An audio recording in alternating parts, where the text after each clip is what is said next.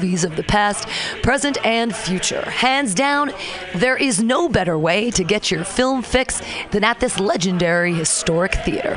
Visit www.roxie.com. That's www.roxie.com today for showtimes and tickets.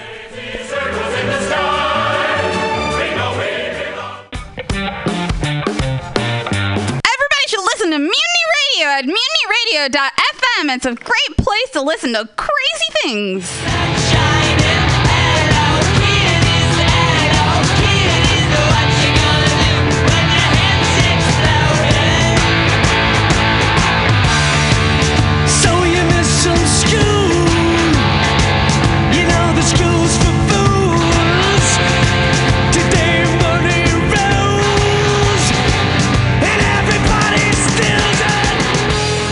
Right on, right on. Welcome everybody. Give it up for yourselves for making it here. Come on now. Come on. Come on.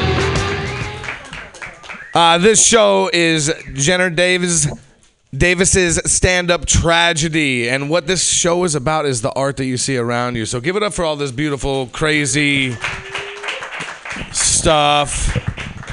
You know, I'm not going to take too much away from it all because all the comics that are coming up here tonight are going to speak about the art, but I'm to just profile this person like an FBI agent and just lock him up now. I'm serious, man. Like, I, I own bunnies. You see this bunny up here? It's a bunny. And then it's, no, it's not. That's scary. That's like the worst superpowers. Is only have like like vision to see through bunnies. It would scare everybody. It would scare you. And then I think that's a bird. You guys think it's a bird? Part well, yes. Thank you for pointing out the obvious. I don't see wings or a body and feet. All right, so it's a beak. It's a beak. It's about the struggle. But this one really caught my face right here. That's like an ex-girlfriend right there. Right there. Her dad owns a landscaping company. That's why they have a machete. Wow. Not because it looks like Dia de los Muertos or anything. I'm just saying there's some landscaping going on there. And the snake in the hair. Man, that's Medusa stuff, right? Do I get the right? Is that a god or an evil demon? One of those things? All right, fuck you guys. This is great. This ain't the clean show, man. This is the Jenner Davis's stand up tragedy, everybody. Give it up for yourselves. Come on. Come on. I like I myself like this crazy kind of art that's like off the wall. And my first time coming here, I got to be introduced to the art of the bathroom. It's its own fucking piece in there. All right, that's your DUI test. If you can stand and not, not fall over while pissing, you're fucking cool. All right, disco lights are awesome in some places. That's not one of them. It's not. It's like it's like reality in there, and you come out here and you feel safer. And it's supposed to be the other way around. I like that we're in San Francisco, so clearly anyone can use that bathroom, whatever the fuck you identify with. There's not even a sign on it. That's how progressive that bathroom is, right? Right? I, I think we need to stop labeling bathrooms at all, except for number one and number two. I don't care what's going on. Seriously, my wife's like, we need to do redo some stuff to our house. I was like, what? So we need another bathroom. Why? So you can shit in there. And that's when I had this epiphany. No, no one wants to be around anyone shitting anyway. So just put us all in one area. We'll all be shamed together. We'll all get out and be like, Indian food, Hmm. Indian food. Hey, bro, like you know, like when you snore and people constantly tell you you sleep apnea, you get a fucking machine. you know, could you imagine shit next to someone like, bro, you need to add fiber to that diet. Like people just nosy, and this is like this is a medical condition. People, leave me alone. Leave me alone. Hey, we have a lot of great comics tonight. Everybody, give it up.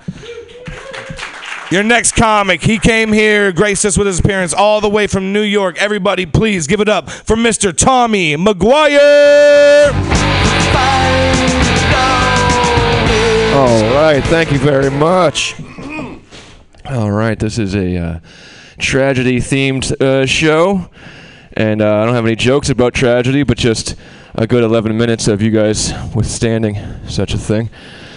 Um, now I do. I, uh, I I don't know. I'm a I'm a, a white guy from the suburbs. Like tragedy didn't really hit me too too hard. You know, I kind of had to leg up from the get go. And then um, I failed out of high school and got that leg right back down. I uh, here's a tragic uh, tale. I once uh, I once got beat up on rollerblades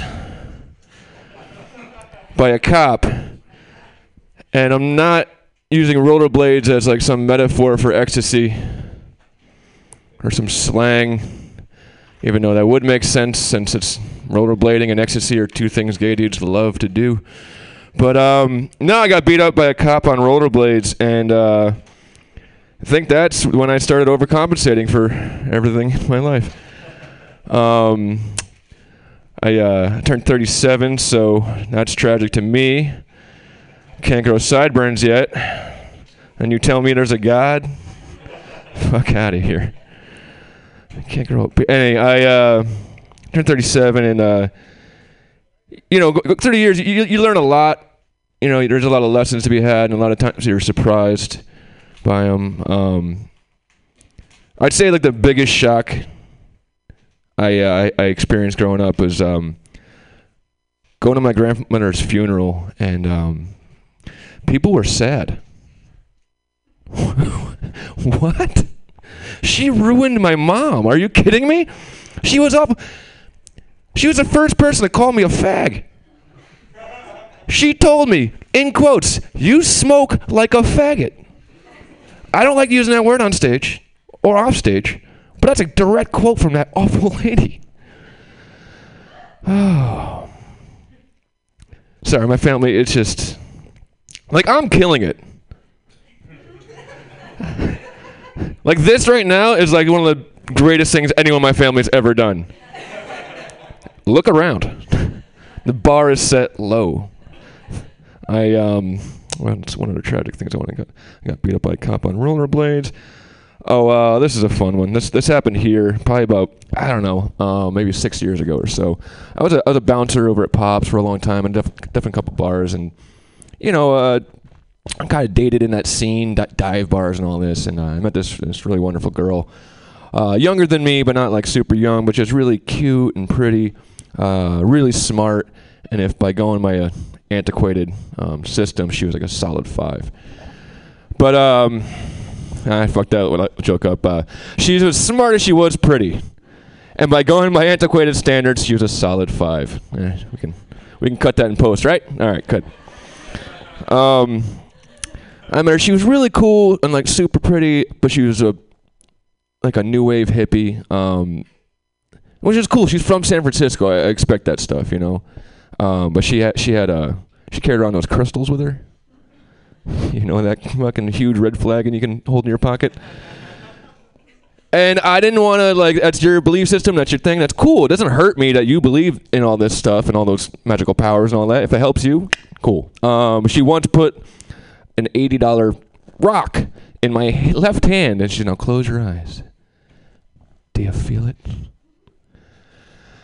Oh, you're so lucky. You're cute, man. Like, cause no, I didn't feel anything. Like, it was just okay, but it's fine.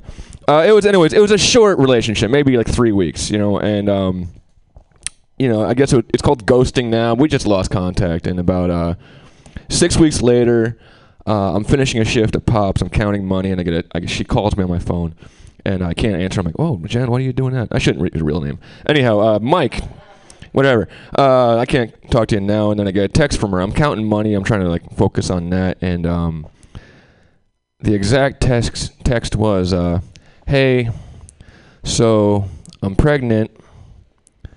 Obvi, gonna take care of it. Frowny face. Not an emoji, just frowny face. Now I don't know a lot about tact, but when you tell me we've made a person and that we're gonna take care of it, leave the emojis out out of it, please. Um, but I and I'm not trying to virtual signal here, but uh, I did what I believe every uh, guy in that situation should do. I called her and I said, "What do you need me to do? What can I do? How can I help? Or just be there? Like what? Okay, it's your decision. I'm, you know." When we're in San Francisco, everyone's pro-choice. All right. Uh, so she just said, "I don't know, man. Just uh, you know, let's talk. We'll hang out." And uh, I did that. Spent some time with her, and uh, so she's she's going the the pill route, which is a. I mean, it's all brutal, but it's like a really brutal uh, uh, route to go. And the day before, she's like, "All right, well, just stay with me the night. We're gonna stay at my parents' house. They're not gonna be there. Don't worry." just stay the night. Um, you know, sex is out of the question, and um, just you know, just be around. Like, all right, I'll be a good dude. I want to be a, a, a solid person, a decent person. Uh, her her parents' uh, apartment is also called uh, the Four Seasons. They rent an apartment at the Four Seasons year round in San Francisco. When they're not staying at the Plaza Hotel, the Home Alone 2 fucking goddamn hotel in New York, when they're not spending time in their property in Miami. She was a trust fund kid, and this is how I found out. And I found out by terminating my anchor baby. I almost had a hookup into a ta- different tax bracket, man. That's the tragedy. Like she had to go through some shit, and God bless her, she's a trooper, and God bless her, would have been six year old, but Jesus Christ, I could have changed my whole life, man. I never pulled out ever again. Oh, I uh, I, I said this in another set. This is uh, really an important uh, weekend for me, being here for Mutiny Comedy Fest. This is where I started. This is the the stage used to be right there. I, I, I wandered in. I wanted to do comedy, and I saw uh, a Josh Halub uh, going up there doing his song and dance at open mic. He was just kind of, you know, it was fine. But I was like, I'm funnier than that, and I came up, you know, as you do when you're an idiot. Uh, I came up like on the spot, like it was literally, I think, right here. I came up with my very first joke I ever told on stage, um, and it was a true story and all that. And um, there's a postscript to it now. So I, I want to. This is this is my real tragedy, my real uh, existential crisis I've had. So my mom made a habit when I was living out here of on my birthday she would get me uh, edible bou- bouquets, as you do for your 35 year old grown ass son. Sure, she was a secretary her whole life. She doesn't understand presents very well, and it shipped and it was delicious. It was fine, but it was like kind of the worst gift. Like, but uh, it made me think of the greatest gift I was ever given on my birthday, and uh, I was 18 years old, and um, my parents, you know, I got like a probably a video game or something like that. But then the real present was uh, they gave me this letter that my uh, birth mother wrote to them, explaining the the family health history and uh, the reasons for the adoption, all that stuff. Uh, and it was a very, very, very heavy um, night. You know, like when I'm reading that, I'm crying. It's like filling this hole that was there, and it was very, it was really important to me. You know, and uh, got down to uh, the part where she talking about the possible baby daddies, and yes, that was plural because it was 1979 and mommy was partying. Um, and there's uh, three possible candidates. Um, one short, kind of round Irish guy, um, very white. Uh, another Irish guy, um, just another just nondescript white guy. Because they're all short and kind of like thick. And then uh, the third guy was a Syrian guy, um, and I was like, "That's it. That's got to be my dad." And uh, I'll say it's the greatest gift ever. It's just there's no greater gift you can give an 18 year old wigger than proof that he's not fully white. I'm just like, yes, I knew it. I saw like Milan, yeah. Um, but yeah, that was a, that was the first joke I wrote, and then um, this uh, most recent birthday, uh, my mom uh, got me a DNA test, and uh, I think you know where this is going. So I, I swab it in there, and like for 20 years, well, 19 years, 18 to 37, for for eight, 19 years, I've been, you know, thinking that I was half Syrian. You know, um, thinking I had something little, a little spice in my milk. You know, and um, got this DNA, and I sent it out, get it back, and uh, I'm whiter than the driven fucking snow, man. It's just Scottish, Irish, and Scottish again. It's just, it's just, it was heartbreaking, man. Not that I wanted to be Syrian, I just didn't want to be white. I had, a, I had a great closing joke. Well, I wouldn't call it great, but it's like I'm half Syrian, I'm half Irish. To live up to my heritage, I just get hammered every night and bomb frequently. You know, it could save a shit set. It's a, a hack premise, but hey. Um, but yeah, it's not even so much like lying to my friends all this time, like, hey man, watch what you say around me, I'm half Syrian. I was lying to myself. And that has been my greatest tragedy, guys. Thank you so much. My name is Tommy McGuire Jr. Please give it up for your host, Tommy McGuire. Yeah, that's great. That's great. Ah, any guys parents here have children, any of that kind of stuff? No, I look. I mean, I just wonder because I I look. Yeah, whatever. Look around the art on this wall and I go, "Yep, I see this shit all the time." No, I got. We all want to tell your kids like everything they do is great, it's so wonderful, but it's not. You know, and if you keep telling them that, that's how American Idol made it into our lives. Okay, that's what I blame on it. You need to be blunt with your kids every once in a while. Not everything's the best. Thank you. Yeah, you know, you you could do it subtly. Like what I like to do is, uh, well, my daughter came home and this piece was dope, and I was like, oh my gosh, I see like this Japanese influence. These blossoms right here, these are great. And I was like, I'm getting a frame for this. I'm getting a frame. I'm like, fuck the fridge, everybody. I'm getting a frame. I'm gonna hang this up. I'm like proud of this, and it, it was, it, was great. It was great, and she appreciates. it. And I was like, man, how? What were you doing at school this day? We were painting with two liter soda bottles.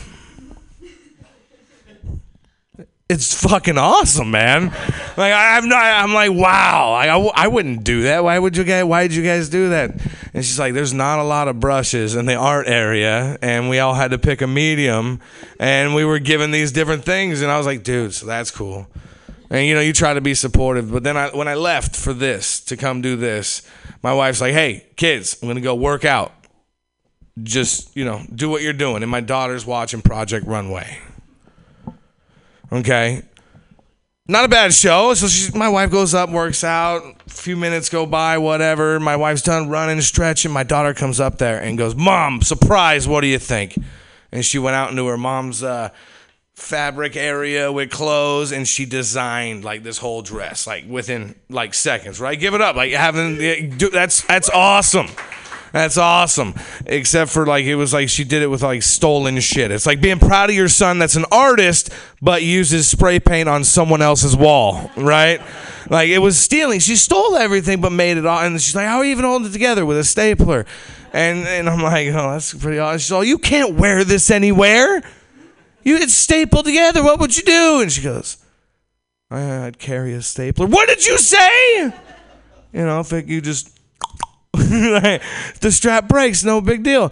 And so they're telling me about this because they called me because this is a big deal, right? Yeah, please call me about the big stuff only. And uh, I went, honey, it sounds like it's just a prototype. Tri- stop tripping. you want it to be functional and everything. It was like a Project Runway Challenge. They edit that show. All right, she got her piece out hella quick. Super proud of her, man. Super proud of her. Because one thing they found out is um, a lot of times women are women are least likely to take risks. A because they're smarter, and B because they don't have any false confidence that is like genetically given to white men. All right, we all think we're important, and women don't have that. And I, I we're, we're- my wife's complaining about this that my daughter did this, and my buddy, he's from around here. He works at Pixar. He's like, we just had a meeting about this, about and took so much joy in hearing this because it was about feminism and and all this. And he was hearing stories. He's like, to see that you guys are producing a kid that's just gonna break rules and go past boundaries for their vision. That's great. And then I said, and it's also annoying because she doesn't needs to learn how to clean up her shit when she's done and not get caught. Like, because either she's gonna be like revolutionary and change society forever, or be a dope ass criminal. But don't get caught. Pick your shit up. Pick your shit up. All right, everybody. Our next comic coming to the stage. All right, which one am I calling up? Rebecca or Tommy? Who wants to go up? I mean, not Tommy. Uh, Rebecca. Rebecca or is Isaac? Is she, uh, Rebecca? You down? Oh, everybody, please give it up for Lady New York, Miss Double R, Miss B to the double C A, Miss Rebecca Rush. Everybody, give it up.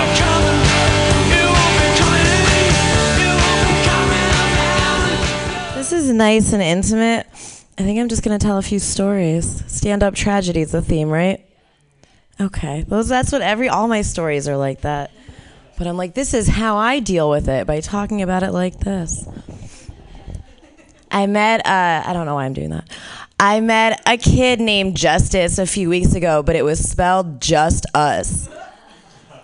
which is the quickest way anybody's ever told me his mother is an alcoholic. Uh, he was the kind of guy that would have gone to this bar I used to work at. So, feminism to me, it took me like a long time to figure out even what I thought it meant because at first I was just like afraid of it. And then one summer I stopped shaving my armpits and I'm like, that's what it means. you know, and then I stopped, that was the same summer I stopped wearing deodorant because I was like, I don't want to put any chemicals in my body that don't show me a good time. And, uh, but then I went and got a job at like one of those like waterfront bro bars. Like it was just under a bridge. But I was supposed to like wear a tank top, but I wasn't allowed to because of my horrible armpits. You know, so I just like wear a t-shirt and be mad about it. And I was also drinking that summer and I am an alcoholic. Um, alcoholism does not run in my family, but it falls down the stairs. And, like lays there in a Minnie Mouse nightgown with his bush hanging out, like. And so, but then I got booked to perform at Smith College. Do you guys, you heard of Smith College? It's an all female college in Northampton, Mass., which is an all female town. and I got booked. It's the lesbian capital of the universe, um, outside of the actual Isle of Lesbos. But I got booked to perform at their Ju- School of Social Works Jewish Student Center. So Smith's College School of Social Works. Ju- You've never seen more delicate six-pointed snowflakes. And the guy before me, like, I don't know, if you guys from like smaller areas, like in New England, there's just like these road guys that they have an act, and that's what they have. And it doesn't matter about reading the room because there's no, uh, that's just what they have. And this guy had an act, and it happened to be uh, just about rape and Hillary and they I and he and they were just like, please no means no, please stop. And they were just like trying to clap him off stage, and he just kept going. He's like, I'm doing my time, you know, I'm gonna do my act. And eventually they clapped him off the stage, and I got up like a camp counselor, you know, I'm like, I'm just gonna talk about our periods. And it was great, and I felt like really good. And then I had to like leave early to go back to my shitty job that I hated, but I felt like a princess, you know? I felt like I saved the night, and which anybody could have just by not talking about rape and Hillary. And I didn't, I didn't have any Hillary jokes, and I just put my one. Ra- it's fine. Uh, I made it work, and uh, and I got to work, and it was like the hottest day of the year, and I had a little bit of a hangover, so I got wasted. Like I drank a water bottle full of vodka, and then I broke into my boss's office before he got there, and I stole a tank top and I put it on with my horrible armpits, and they were like long, and um, I started just like running around the deck. It was like a biker bar kind of, but also pop collars. Like it was a good time. It was real packed, and I started. Uh, I got on stage with the band and started singing Wonderwall. It's not what they were playing. I did that three times before I was asked to leave. I actually brought a, I brought out a pitcher of water with a cigarette butt in it uh, to a family. And when they asked for another waitress, I like went back to be like, your other waitress will be right with you. Like that's what they wanted to see, uh, my fucking face ever again. And, uh, and then I told my boss that he framed me because I, I still think he might have. But anyways, he was like, I left there thinking I still had a job. That's my favorite part of the story. I was so surprised when I got fired like later in the week. I was like, how could you? We're allowed to drink at work. But that whole time when I was like an armpit hair feminist, as I call it, and I realize now like feminism is like being allowed to choose, you know? Like I choose not to stand outside with a cardboard sign um, in the winter in New York. But the whole time, and you'll never see like an armpit hair feminist girl like who's also like random facial hair girl. Like it just doesn't go that far. Even like that brand of feminism, it just doesn't it doesn't come above here. You know, like the older I get, like I get way more chin hairs and like I'll start like stroking one thoughtfully in public. You know, nobody likes that. I get a couple clear ones. Like they need to go. I'm pretty sure they might be white, but I'm just gonna call them clear. You know, they they have to go. And I realize it's just like any other Bush administration. You know, because it's like these terrorists are fine, right? But that's where all the oil is. I'm gonna tell you guys the story of how I met my husband. Also, went to the psych ward for the first time. I know, right? It's because I was a poet in college. That'll fuck you up. So uh, in college, I was a poet and I was also like on Adderall. So that's the setup. And so I thought I was gonna like bring poetry like back to the masses. You know, I was like working on this poem. I was pretty sure it was the most important poem that existed at that time. And it was going to be like the next Howl. It was going to be printed alone. It was going to make people care about poetry again, just like Adderall made me care about being productive again. and uh, and I didn't know that poetry open mics existed. So instead, what I would do is like go out to parties and like wait till people were drunk and be like, "Hey guys, you want to go back to my house? I'll make nachos. We'll smoke bongs." And then I'd have these like poor people at my house, and I'd be like, "Well, you're all here. Let me read you my poetry." So that's the setup for telling you I didn't know what to do after college besides drugs. I really didn't. And I met crystal meth that winter, and that was terrifying. You ever like driven to work and not been able to take your eyes off yourself? it's terrifying. I liked it way too much. I was like, I'm gonna, I don't want to be ugly, you know. And I'd also seen this psychic who told me I'd meet my soulmate in three years. So like that winter, I was like doing coke, I was doing meth, I was just like wandering around clutching a lighter, like, "Are you my soulmate?" Oh! And uh, nobody was. And but then I met this dude who was like, "I'll pay for everything," and I was like, "Sold." You know, I was like, "I'll go with you." Like I, well, what happened? I saw this painting in a salon that I was like, "That would really help my poem." And I was like three months behind on my rent, but I was like, I must commission a painting. I must get this artist's name. Unfortunately, like later we were married and I found that painting like in a book. Like I thought he like thought of the idea and that's what I fell in love with. I was like, it was the yin and yang of every woman. I was like, he's gonna really understand me. no. He broke my finger once because I wouldn't let go of the last bag of cocaine. So that's that's the future from the end of this story. I used to only tell the first part. See, now that's growth. Um, but uh, I met him. I just moved in with him. Like I hadn't paid my rent. I was like, I'm gonna get away. The meth guy was calling again. Like I was like, I got this. You know, I'm just gonna go work on this poem with this artist, and my life's gonna be fine. And he was like, no more drugs except for weed. And I was like, got it. But then I thought like mushrooms are a gray area and he worked a lot. So one day I bought a ton of mushrooms with my grocery money and I ate them all and then I immediately forgot that I ate them. A lot of chewing. How? I don't know. But I started watching the news. This was a while ago. And there was like a terrorist threat and I was like sure it was for me. So then I started calling the cops. This is truly a tale of white privilege. I called the cops and they showed up and I was like the terrorists. I thought there were terrorists had put a bomb in the light post outside like you know common and and they were like no sorry. And i was like all right cool. Like don't go upstairs. A lot of weed up there. Haha and they were like okay.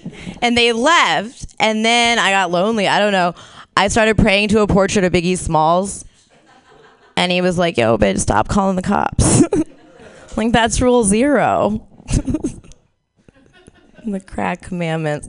Uh I called the cops. I thought that my coke dealer was on my front lawn with a chainsaw, and they showed up and they're like, "All right, that is your landscaper. he doesn't speak English." I owe this coke dealer like forty dollars, but I was pretty sure it was a big deal. You know, like it felt like he was gonna like come murder me over it. Of course it did. So I, the third time I called the cops, I cannot tell you why. Like maybe I thought that they were putting my husband on a cross. I don't know. I was I thought the house was lifting off at one point. Yeah, I really did. And I like in Wizard of Oz. And um I also thought maybe terrorists were pumping. I never tell this part, but you guys are so on board.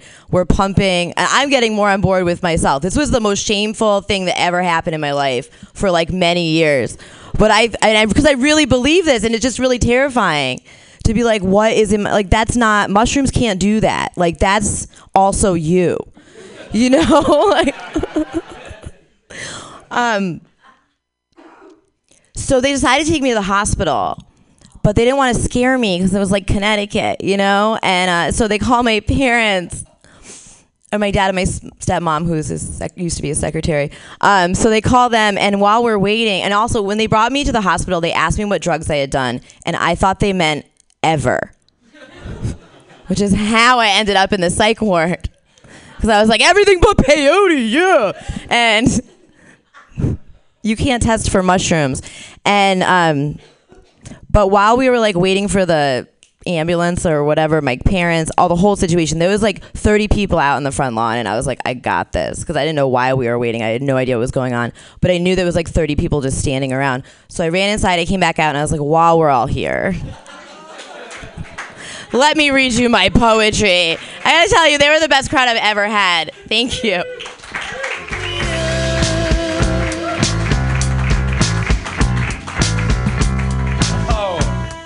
Ah, give it up for Rebecca, everybody. Come on, a little bit more, a little bit more. Man, I miss college parties. All right, it was high school, but those were some stories right there. Gosh, mushrooms. Yeah, a lot of good comes from them, but just not for me. I think I just treat my body so bad. I mean, clearly, I don't do yoga or eat kale. So when I do mushrooms, it's like the, all the magical powers just tries its best to clean me out, and there's like there's no room to clean your brain. So it, it's like that's my detox. That's what I do for detox. Uh, I just started reading labels of food. I know it sounds weird, right? But when when we got legal, I was like, okay, and I just ate this whole brownie thing, and I had a bad trip, and I was like, wow, you would think being pre-diabetic would have warned me to read the label. And then I read the label and I said, This is the last time I eat something without reading the label. Now, if someone could just tell me what some of these fucking words mean, I would give a shit. All right. Serving size guy, he's an asshole. Not everyone has someone to share a muffin with, dick. It's one serving. It's one fucking serving. I don't like that guy. Doesn't doesn't promote sh- sharing. I'm sorry, I don't know where I'm going. Oh, are you guys ready for your next comic? All right, everybody. He's all he's coming all the way from Oregon. Everybody, please give it up for the very funny Mr. Isaac Pendergrass. Everybody, give it up.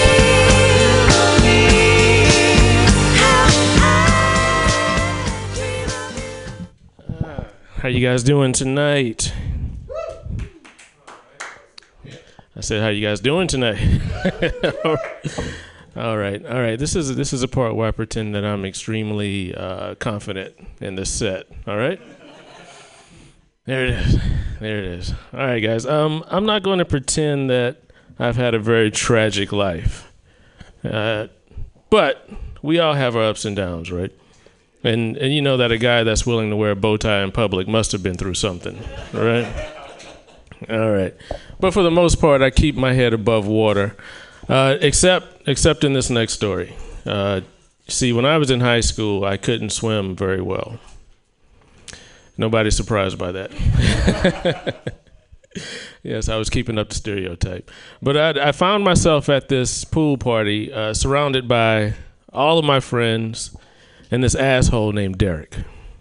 I hated that guy, honestly. Uh, but my friend on that day, he approached me and said, Hey, today is a good a day to learn how to swim as any, so I'm going to teach you in the deep end of the pool. Now, now this was my friend. He believed in me. In fact, he believed in me so much that he was willing to stake my life on his belief. You know? All right. Let's fast forward to the part you're interested in. I'm drowning, right? Yeah. I'm I'm going down for the third time, and I'm thinking to myself that this is how it ends. I'm gonna die surrounded by all of my friends, and that asshole Derek. Uh, that asshole Derek jumped in and saved my life. Now, I don't know if you've ever been saved by your enemy, but instinct kicks in immediately and just like the comic books, you have to do everything to try and thwart them. So I'm in the water and I'm trying to drown a little faster, just so, just so this guy wouldn't have something to hold over my head. It didn't work. It didn't work. He succeeded. Uh, he defeated me that day, and I had to, I had to hate the guy that saved my life for the rest of the year. Uh, I was a senior. I never saw him again after that. I, I succeeded. I think, I think I won that one. Okay. Uh, that is until. Well, this has nothing to do with Derek. This is a new story, guys. We're moving on. Um, that is until I was invited to have a threesome by my half brother with a pregnant lady. yes, this this is a true story, um, and it's tragic. Uh, now, now I know most of you are thinking, "What the hell is wrong with your brother?" And I concur. I I would not have sex with a woman that he had had sex with previously, much less a sex that he's a woman he's currently having sex with. Um, and the rest of you are probably thinking, well, Isaac, if she was pregnant, technically that makes it a foursome. and and you're right. You're disgusting, uh, but you're right. Um, well, actually, he was my half brother, so I don't really know how the math works on that. I think you got to like carry the two or something. I'm not sure. but anyway, uh, the that night, you know, bonds were forged on a dark road, a dark dirt road in South Carolina, and I. before I go any further, I didn't accept. I did not. You could probably tell by the self, the little self-respect I still have. I did not accept the offer, uh, but I was in the car, and um, and just because I didn't participate didn't mean that anything didn't happen. Um, but but bonds were forged because there were there were two people in that car that didn't really want to be there. They didn't really have a choice in the matter, and and I often wonder what happened to that baby, you know, because that was almost 21 years ago. That that baby could be here tonight. Um, I don't think. Nah, she was black, man. I'm sorry. it wasn't you. Um, I'm sorry, guys. but yes, that that was a tragic experience for me. A very, very tragic. Uh, but let's move on to the next one, which uh, actually concerns a baby that I actually am responsible for. Yes, my the the birth of my first daughter. Well, I'm sorry, my only daughter. Thank you. Thank you. Thank you very much. Uh, have you guys ever heard of a push present? Nobody's heard of a push present. Good. All right. I'm going to tell you something here tonight you hadn't heard before. Well, a push present apparently is a gift that you give uh, the lady that has labored in the bearing of your child to show how much you appreciate what she's done for you. Therefore, the push present. All right. Uh, well, I, I had no idea what a push present was. So, about eight years ago, after my daughter was born, my wife pulled me to the side and said, uh, You know, you're supposed to get me something for having the baby. And I was like, Right. You know, I thought, I seriously thought it was a joke. It was an attempt to get a gift out of me. Um, and I, I don't think that little of my wife, but at that moment, I really thought that she just wanted a gift. Um, and so I, I didn't believe. I was like, yeah, okay, right. But she says, no, I'm serious. You're, this is something that you do. I was like, really? People do that? And she said, yeah. Um, but then I, I said the cutest thing I've ever said in my life. I said, uh, but I gave you the baby. yeah, yeah. And it, it was it was in that moment that I realized that I may not be as good of a person as my mama said I was. You know. actually, I don't want to. I don't want to take any credit for that. My wife actually brought me to that conclusion.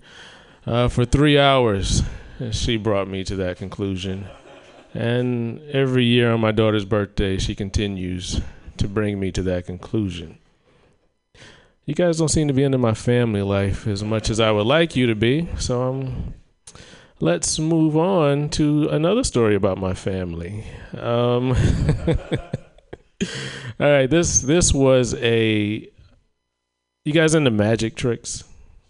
Yeah, I'm not gonna do any, but I used to do them for my daughter, and just just little things. I'd pull quarters from behind her ear. I'd make things appear and disappear, and uh, so she got used to it, and I actually got used to the feeling of accomplishment of these little tasks. I mean, you, you know the look on a kid's face when you do something like that. It's a it's amazing, and so it was something that was a big deal for me.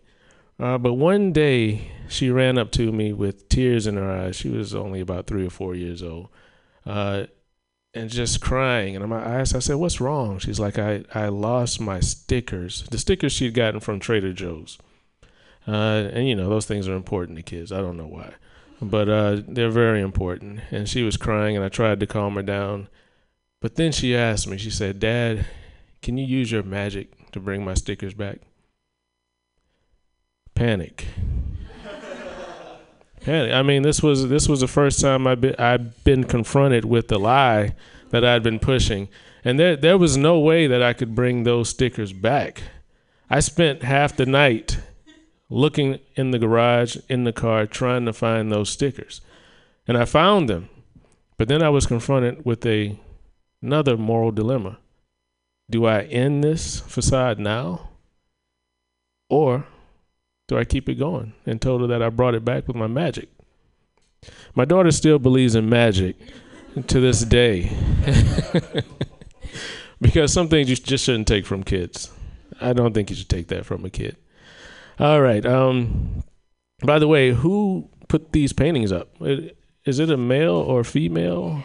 Female. Okay, because I'm I'm going to go look for her Me Too posts on Facebook. this is some disturbing shit. that is terrible. I'm sorry.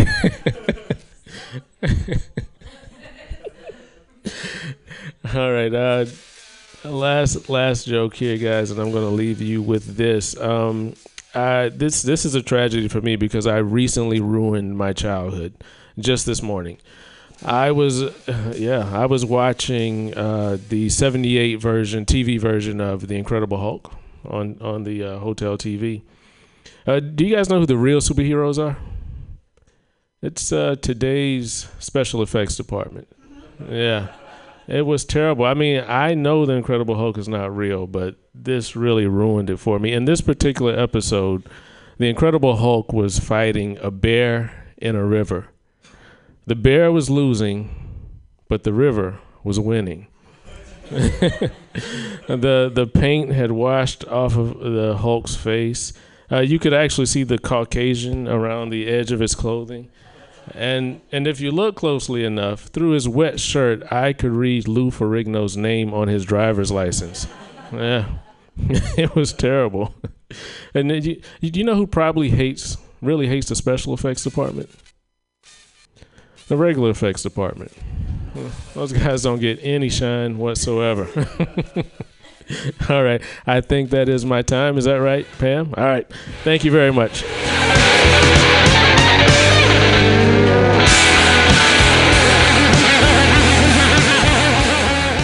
Give it up one more time for Isaac. Come on, come on.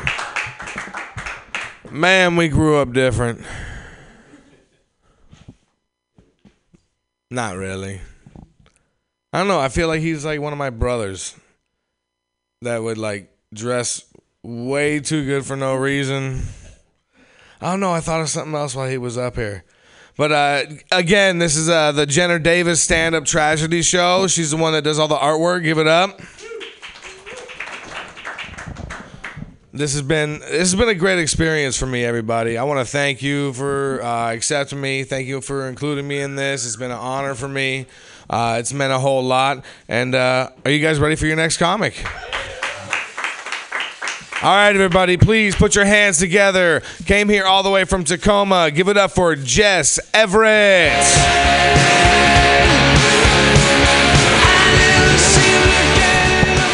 Sorry.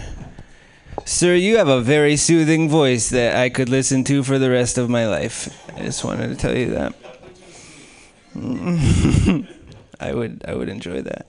Uh I'll talk about sad stuff. I got some I guess I got some sad stories. Uh so when I was like 16 one time my mom died. Uh like all the way all the way dead. She's still dead. It's crazy. It's like whole one one time deal. Uh but so she died and we were like oh no you know uh and she wanted to be uh well we were like afraid of dead bodies so we were like i'm gonna burn it uh so we cremated her into very tiny pieces uh and then we were like gonna put her she wanted to be put in the ocean and we were we really wanted to do that for her, but like we just couldn't get our schedules together. My brother and my sister and I. Uh, so she was sat in my sister's closet in her home for like three years. And then she had kids because uh, that's what people do to try to fix their marriage, is they have some kids. Uh, so then mom got bumped to the garage for a bit, another three years. About six years we waited to spread her ashes. And uh, finally, I was like 22 or something. Uh, we got together. Uh, we scheduled a day, but we couldn't do like a full day gig. Couldn't make it all the way out to the ocean. We live like four hours away or something, and that's how much time we didn't have uh, for our mother. So we we decided to settle on. You guys know the Puget Sound. The Puget Sound. So we decided we'd all meet at the Puget Sound because you know we figured you know get there eventually. If we put her put her in the Puget Sound because tides and whatnot. I don't know how water works, but they're connected somehow.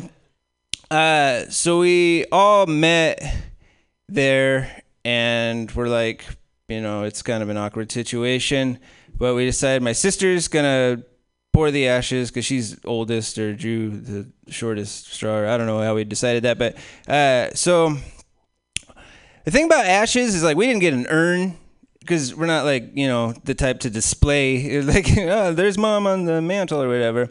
Uh, so they just come in a in a bag in a box like a cardboard box with a plastic bag in there. And so uh, my sister, like, we open the box and she pulls the bag out. And what they do on the bag is they put like a name, typically of the person, you know, whose ashes it is. And uh, like she pulled it out, and you know, like when bags are twisted up, they kind of spin when you hold them up. It spun around, and then it was very much not our mother's name. It was not old mom. Don't know who it was. Uh, but we're like, well, we can't like take them back. You know, six years later, I don't know what the return policy is on ashes, but kind of stuck with these ashes, not taking them back home. Uh, so we decided to spread them. You know, maybe they wanted to go in the ocean or something.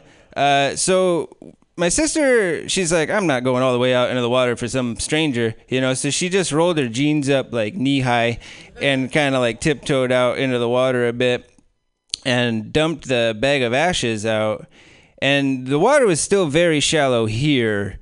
Uh, and I don't know if this was a large man or just bodies in general make quite a bit of ashes, but the ashes uh, made sort of a pile, like uh, above the surface of the water.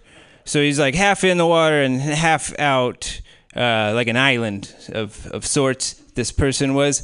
Uh, and we were thinking, like, well, you know, maybe the tide come in and, you know, take care of that situation. It was low tide or high tide. High tide. It was high tide, so nothing was going to happen. Uh, so I grabbed a stick for my sister and I said, you know, we gotta, we're just gonna have to stir him in.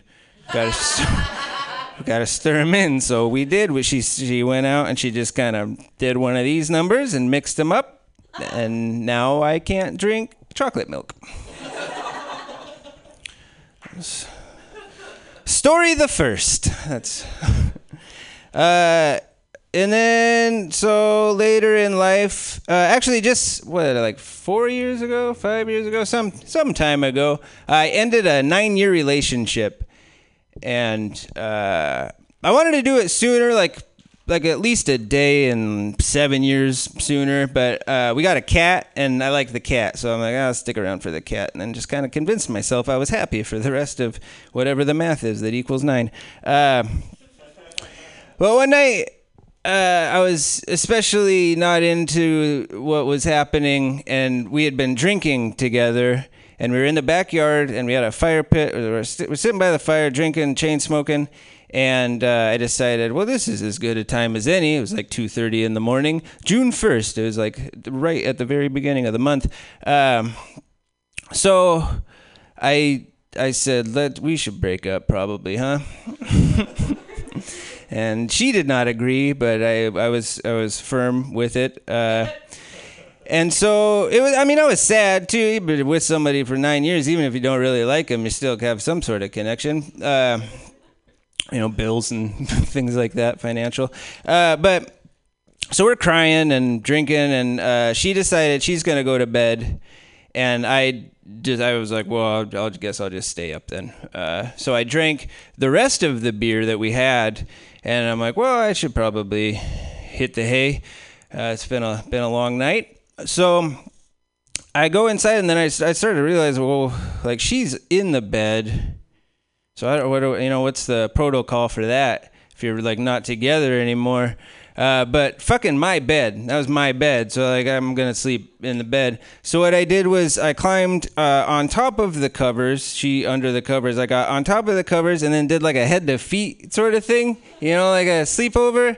And I held her. Sh- I held her legs and cried into her shins. I cried myself to sleep into her shins.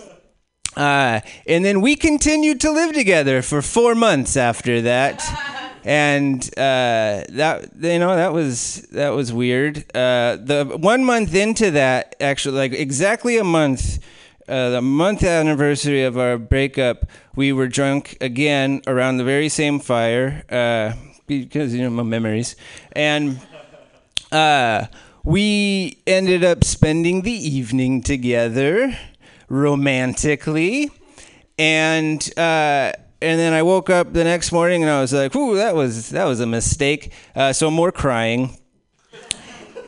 And then a week after that, I was at work and I got a message from her, and she was like, "You should come home." And I was like, "Oh fuck." Uh, so I went home and she said, "I am very much pregnant, sir." Uh, so. Um, we were very formal, very formal, the two of us. Uh, so, uh, science. So we don't have the kid. I don't have a kid because science. It's a miracle. Um, and then still live together for for and then she got a boyfriend. Oh, sad times for old Jess. She's she's moved on. And Then and then you know you like you don't you don't know what you got till it's gone sort of thing. And then I tried and tried to get her back, and then it didn't happen. Uh, but now I take care of her cats. The same cat. We got another cat. Not at, I got my cats mixed up. Uh, we had two cats, but now I, I feed the cats when she's away, cause we're still cool. Like you get over things, you know. I got a girlfriend now. Very happy. Very happy. So happy. Uh, and then okay, so after that breakup, how much time do I have left? I got some stories. One minute? Okay. I could. I could. Um, so after that, I I finally got my own place, and then I found out that I have multiple sclerosis. Several, like 30 of them. I'm like, I'm lousy with sclerosis. Uh, so now I got a wonky blind eye, and that that never come back because of scar tissue. I can't see out of that. No good. Um, but still able to drive. And I take a lot of vitamins for that and have to eat healthy. It's disgusting. Everything I eat is disgusting. I can't have sugar or anything unless I'm partying. Then oh, look out. A lot of sodas. Um, and then I guess I'll end it with I found out about a year ago that it is very much possible to have a warrant and not know it for like 13 years. Um, so I am nine months through my 18 months of probation. So I guess that's it. I guess that's it. Bye, everybody.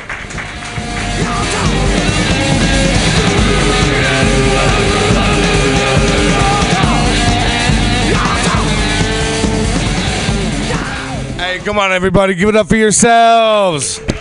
Give it up for the art that's on the wall. Give it up for. Give it up for the show, Stand Up Tragedy. Uh, thank you so much. My name is Jay Wook. Thank you, Mutiny Radio. Thank you so much, Pam. It's been a blast. And uh, stay tuned. There's some more dope comics and more dope shows coming up, man. Thank you guys so much.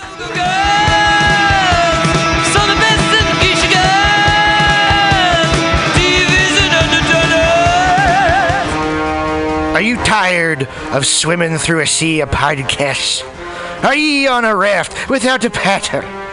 Well, gather around me, sea dogs, and get aboard me pirate ship as we set sail for the seas of mutinyradio.fm. From there, you can captain your own pirate ship as you sail through over 44 different shows for all of your listening pleasures. They've got live comedy to small business advice, LGBTQ friendly to sports, vinyl to gutter punk. MutinyRadio.fm has the best programming the internet ocean has to offer you. I bet my peg leg on it, or I ain't scurvy shit-faced McRat.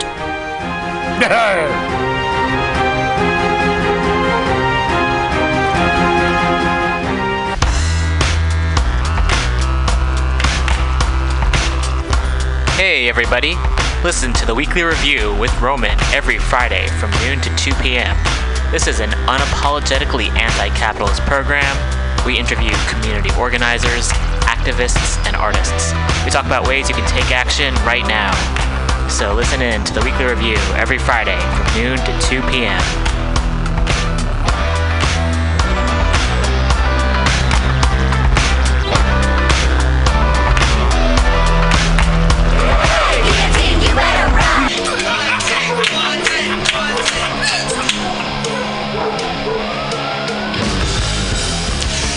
Subliminal SF brings you visual and auditory mind control. For the best graphic design, physical merchandise, and live music promotion, go to www.subliminalsf.com and check out their hilarious t shirts and super cool bands at clubs and bars all over the Bay Area. Subliminal SF creates amazing flyers, posters, and design for every need. So go now to www.subliminalsf.com and experience what this wonderful local business has to offer.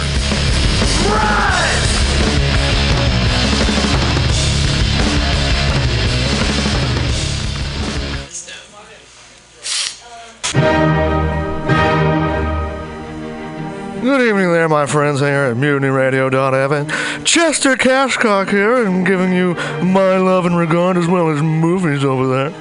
And uh, I just wanted to let you guys know that anytime I go swimming in my vault of rare coins and piles and piles of filthy cash, I can't help but listen to Pamtastic's Comedy Clubhouse every Friday from 8 to 10 p.m. I mean, if anyone who knows anything about comedy knows that Pamtastics books the best of San Francisco and beyond's underground comics.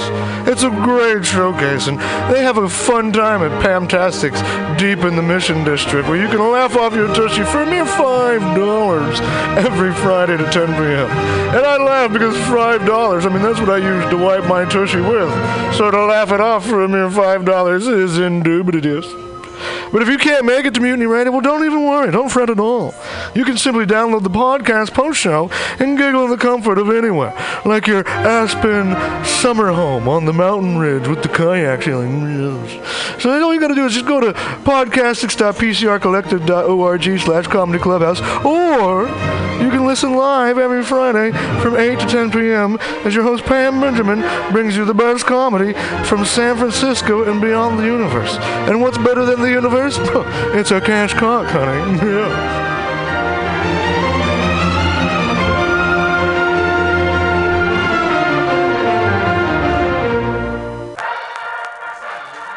Well, hello, boys and girls.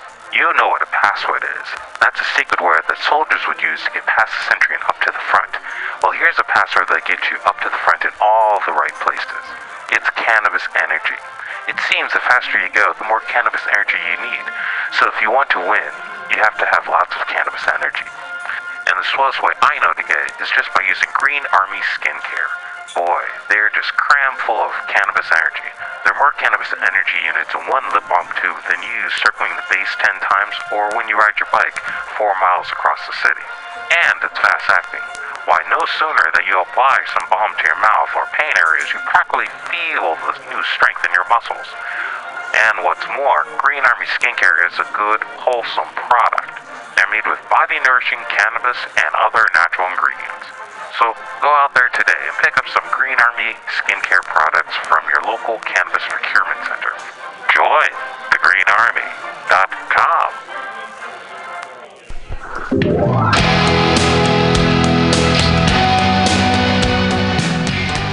Hey, ladies and gentlemen, we'd like to invite you down to Bender's Bar and Grill in the heart of the Mission District in San Francisco at 806 South Van Ness. Uh, we've got great food by our kitchen counter offer burgers, tater tots, tachos, corn dogs, all sorts of good stuff like that. They're open from opening until 11 p.m. most days of the week, except Saturday. Uh, every Saturday night we've got live rock and roll, some of the best local bands in San Francisco and touring acts as well. Come on down, 10 p.m. Rock and roll, only night of the week. We have a $5 cover charge, always five bucks for live rock and roll. We're open from 4 p.m. until 2 a.m. Monday through Thursday, Friday, Saturday, Sunday, 2 to 2. Come on down, have some drinks with us. We've got Whiskey Wednesday, Tequila Tuesday, and we've always got the Steve McQueen special. Shot of Bulleit bourbon and a can of California lager for 8 bucks. Come down and enjoy our patio. It's open uh, in the afternoon, not really in the evening, but a lot of good folks hanging out back there. Come on down, give us a shout. Drop by the bar, make some friends. Thanks, folks. Bender's Bar and Grill in the heart of the Mission District, San Francisco, California.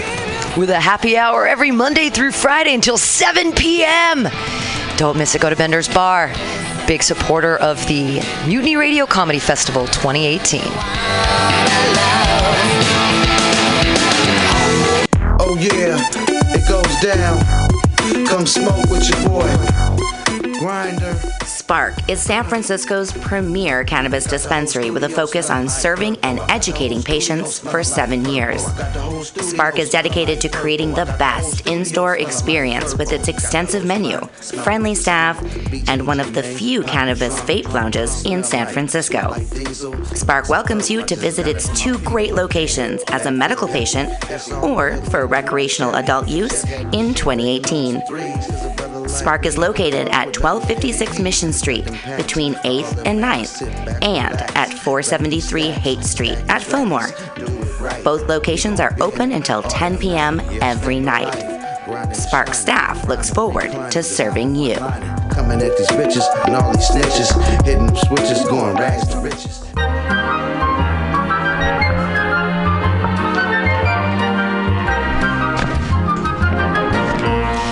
Rainbow Grocery, a worker owned and operated food cooperative located at 1745 Folsom Street in the Mission District of San Francisco. Let's hear what locals have to say about Rainbow Hi, everybody.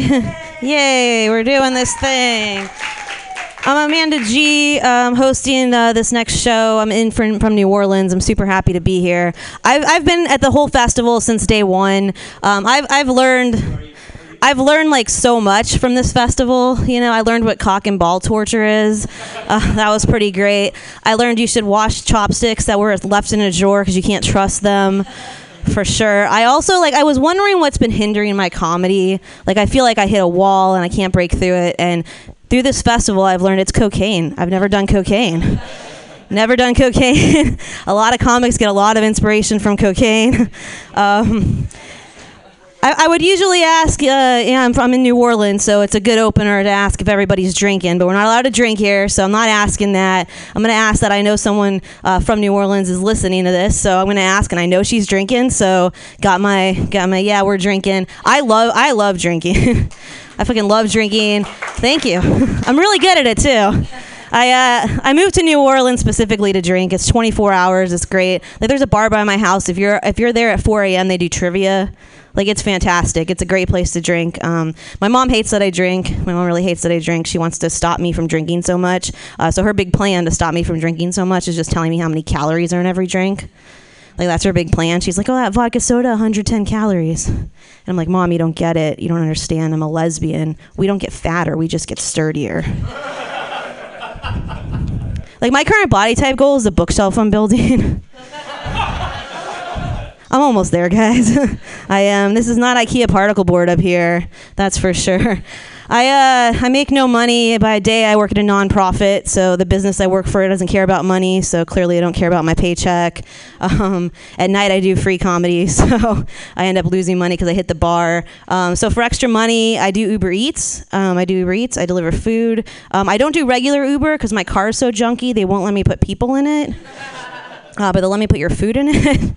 Which is great. Yeah. No, uh, my, my car's so junky. I had one of those alumni license plate holders, and my school called and was like, "You have to take that off. you can't have that on there." I um, I'll never forget though. You know, you never forget the moment that you become gay. I'll never forget that moment. Uh, for me, I became gay at birth. Right? Or for you conservatives out there, conception. I don't know if there's any conservatives in San Francisco. That kills in Louisiana. kills in Louisiana. I um. You know, I was really I came out like I came out later, but I was really lucky when I came out. I had a lot of support from my friends and family, especially my parents. Um, when I came out to them, all my dad said was he's like, "Well, that explains the mystery of the missing Playboys." Yeah. He had all those issues all those years, and my brother just be in trouble all the time and be really confused. And my mom, right, ever the Jew, my mom's like, "So what you're telling me is, when you get married, I get to split the cost of your wedding." I was like, whatever gets you through this conversation. Not how I planned on it going, but I'll take it. I will. Like I said, I came out. I came out at 23. I came out after a lot of fun times could have been had. Um, but by the time I came out, I feel like everyone in my life kind of already knew. You know, like from a very young age, I was very strangely drawn to the Home Depot. I thought that's where all the kids spent Saturday. this is just me. And even in high school, all my friends were like, "You gotta pick who's cuter, NSYNC or Backstreet Boys." NSYNC or Backstreet Boys. And I was like, no, man, Spice Girls, right? Come on. You had those five hot chicks with those accents. They're half naked. They're asking me what I want. what I really, really want. like, they knew, right? Like, they really, really knew. Uh, which, of course, was to move to Portland and open a bookstore with them. The dream is still alive. I'm glad you guys. Sometimes in New Orleans, they're like, we don't get that. We don't get that. That's cool. I uh, New Orleans is a super gay friendly city, which I really love. Like we even have a gay softball league in New Orleans, which is awesome. I play gay softball. When I tell people, they're just like, "No, man, you mean softball, right?" and I'm like, "No, no, no, no, no. The the gay and gay softball. That's not for the lesbians. That's for the gay men. Like you roll up to gay softball, you're handed mimosa and a freshly pressed uniform. Like that's some gay softball." I'm in the dugout last week, and one guy's like, "Ah, I think I hurt my back," and another guy's like, "On a scale of one to I can't suck my own dick anymore, how hurt are you?" I'm like, "That's some gay softball." and I love gay men. Don't get me wrong, I love gay men. If there's anyone out there, I fucking love you guys. You're so cute, and you get the cutest names. Gay men get the cutest names with twinks or otters or bears. It's so cute. There's probably pandas. They get all the cute animals, koalas. What I don't know. They get all the cute names. Lesbians, we're just bull dykes or carpet munchers. It's pretty terrible. It's pretty terrible. Carpet muncher makes me think if I go to your house, need to be like, thank God you had tile or I couldn't make it past your hallway. Oh man, are we ready to get this show started? Yeah. All right. First guy up, he's awesome. You've probably seen him around. It's going to be uh, fun for us. I don't know what everyone else is doing, but please welcome Elliot Chang to the stage.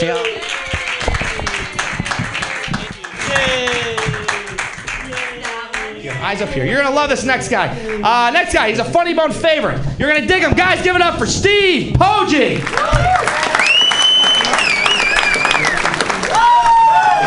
Hey, keep it going for Sean O'Brien, everybody. Sean O'Brien hosting the show.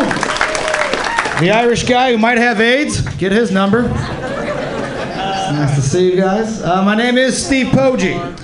It's hard, kind of hard to pronounce. Typically, when I meet somebody for the first time, I've got to be like, it's Poggi. Like a broke gangster. Poggi. That's how exciting my life has been. It's nice to see you guys. Happy to be here. Mainly because I was in Tennessee last week. And that place sucks. You know, you know it sucks going in. The state motto is the volunteer state. Like, what kind of welcoming is that? Oh It's like, welcome to Tennessee. Fucking little help here. Put on an orange vest. Pick up a beer bottle. They're everywhere. We don't know what to do.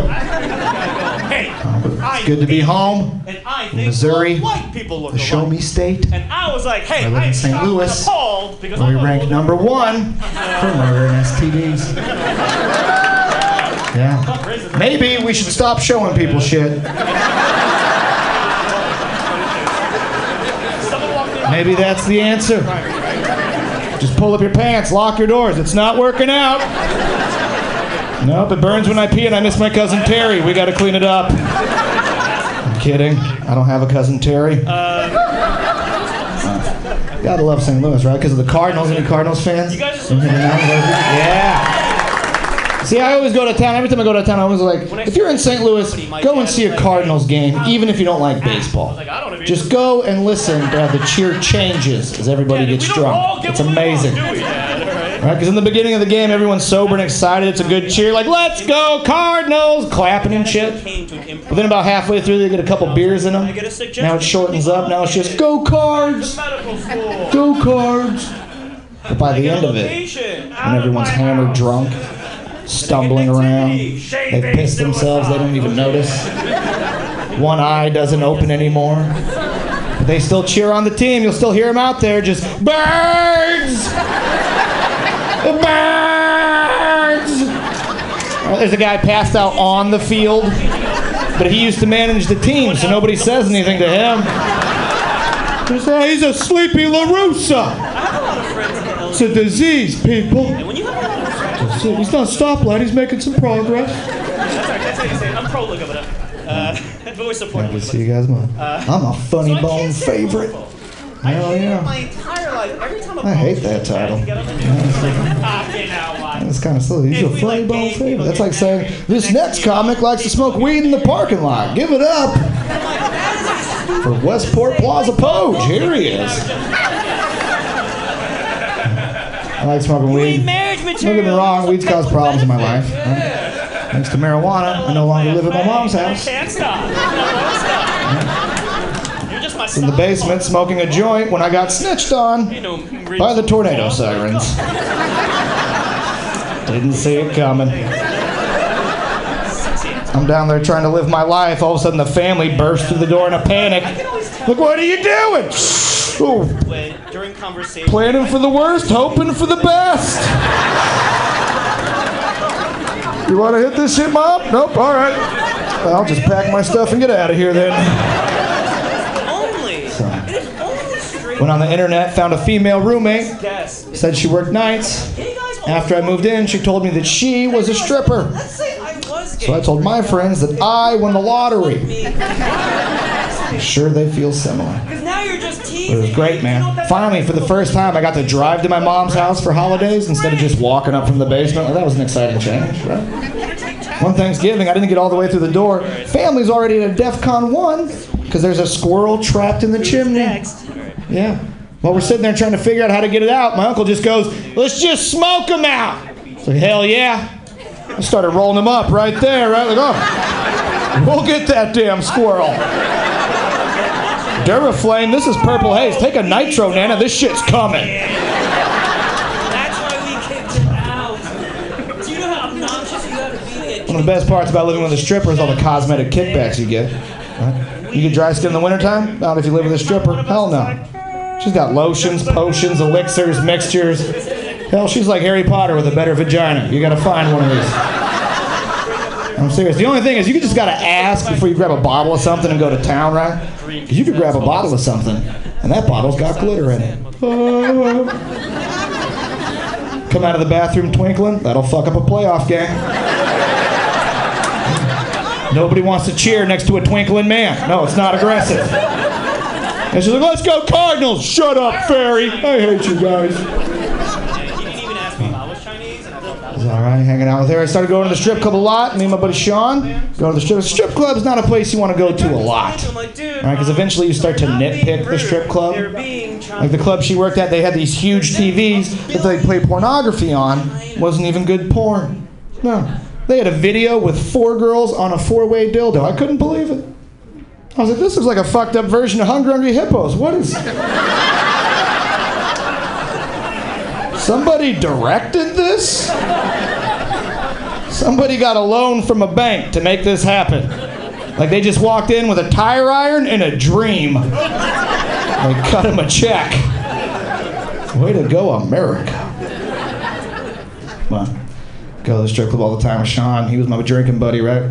Sean's one of those guys though, like when he gets drunk, he tries to like spin whatever you say to make you sound like an idiot. Like we're sitting there having a couple beers. I'm like, hey dude, you've been dating Nicole for like four years. You guys gonna get married? Seems kind of serious. He's like, no, Steve. Why buy the cow when you get the milk for free? All right, what are you, an idiot? You live with a stripper. When are you gonna bang her? I was like, whoa, Jesus, Sean. Well, Sean, why buy the cow when the cow brings home other cows of equal or greater value? Like, I'm not a farmer, but I can steer the herd, buddy. I'm not lonely.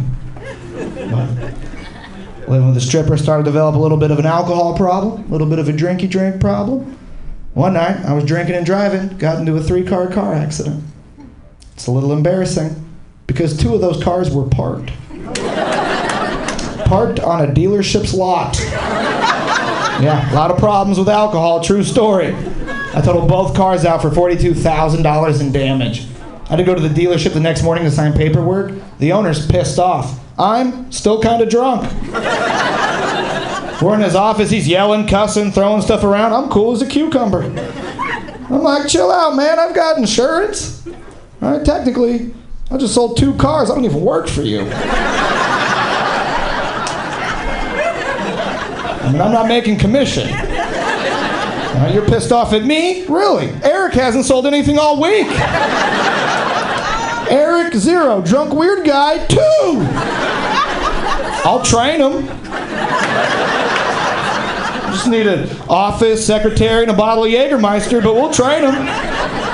We'll get him on board. So heavy with the drinking, I didn't even realize that was a problem. Like, I hit inventory on a dealership. You might want to knock shit off. Fucking read a book. Watch Dr. Phil. Fix your problem. Not me. I was like, yeah, I was driving drunk, but I was texting, so that's kind of T-Mobile's bullshit. that ain't really my problem. But here's the thing. If you yourself ever wonder if you have a drinking problem, when a stripper tells you you need to get your life together, your ears should perk up on that one. Mine did not. No, I kept going. See, here's the thing. Like, I was always like a fun drunk, right? I was always like lampshade on the head guy, right? Just a good guy to party with. But then I started to black out real easily. That's a game changer. Because now fun lampshade on the head guy turned into four in the morning at Walmart wearing just my boxers with dried puke on my chest crying. Like, why are these prices so low? Why are they so low? I don't trust that face.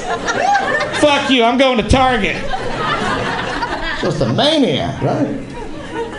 Now, the problem that, like, I got in all kinds of trouble, man. Like, just two weeks ago, I just got off probation after two years off of one night of drinking, just getting a little too crazy, right? Involved my buddy Sean, you saw earlier. We were just gonna go out, have a couple drinks, walk back to his place. He lived close. I got separated. All right, I blacked out. When I woke up, I was wearing an orange paper government issue jumpsuit with two taser wounds to my chest and a lot of goddamn questions. Because I didn't know why I was there. I didn't know what time it was. I started to freak out.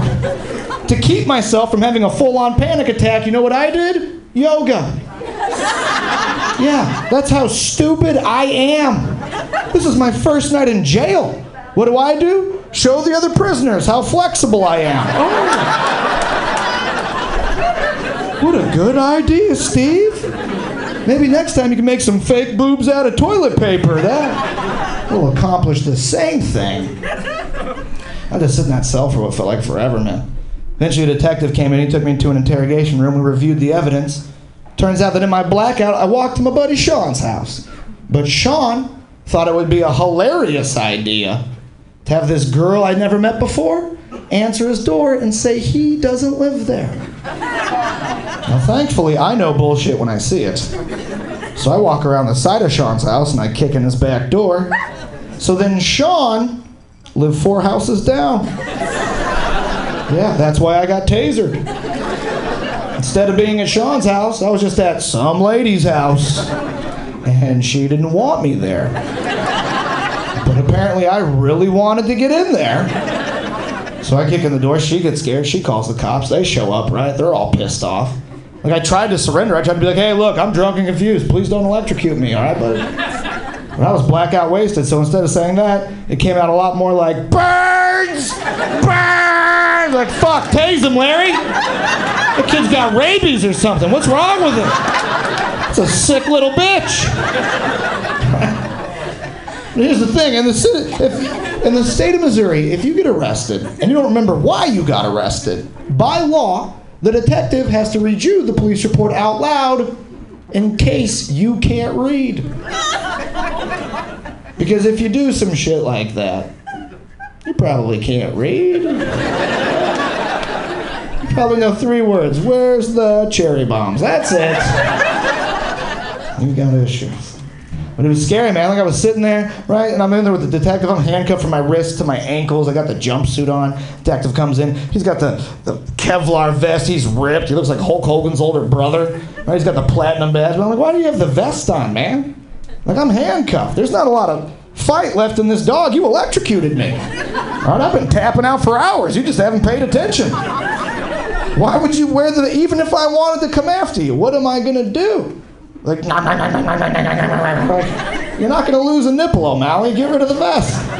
All right, relax. But he was all pissed off, man. He was furious. He's sitting there. He's all bulked up, right? He's got this fat, swollen shoebox head.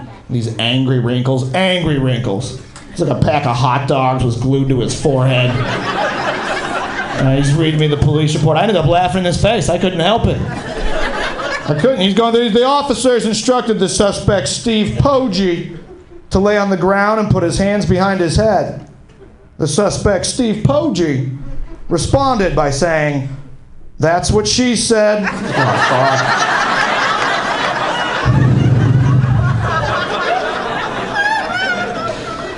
That's what she said. And then I did the electric slide, but not in the fun way. No. He's electric, boogie woogie, unconscious. That's what happens. And sometimes you shit your pants. That's just a fact. All right, I didn't shit my pants. No, I'm an alcoholic, not a sissy. There's a difference. Start rumors about me. They gave me three misdemeanors. They sent me on my way. Two months later, the city of St. Louis reviews the incident, and they feel that I should have been charged with felony burglary. Felony burglary. That makes it sound like I had a plan. Like hell, I didn't even have a mask. Isn't that the first step in planning a burglary? Step one, put on your mask. Step two, I don't know what that would be. Um, if I had to make a guess, I'd probably say, don't ring the fucking doorbell. That's probably a good number two, right? You want to ring the doorbell and wake everyone up if you're going to burgle them, right? I'm not a criminal mastermind, but I saw the first 10 minutes of Dark Knight. All right, there seems to be more to it than just ding dong, give me your electronics. We're being burgled. Like that's. Never seen an episode of CSI or Law and Order that started off with, well, he rang the doorbell and shit got real. Seems weird. But I had to get arrested twice for the same thing. That's not supposed to happen, right?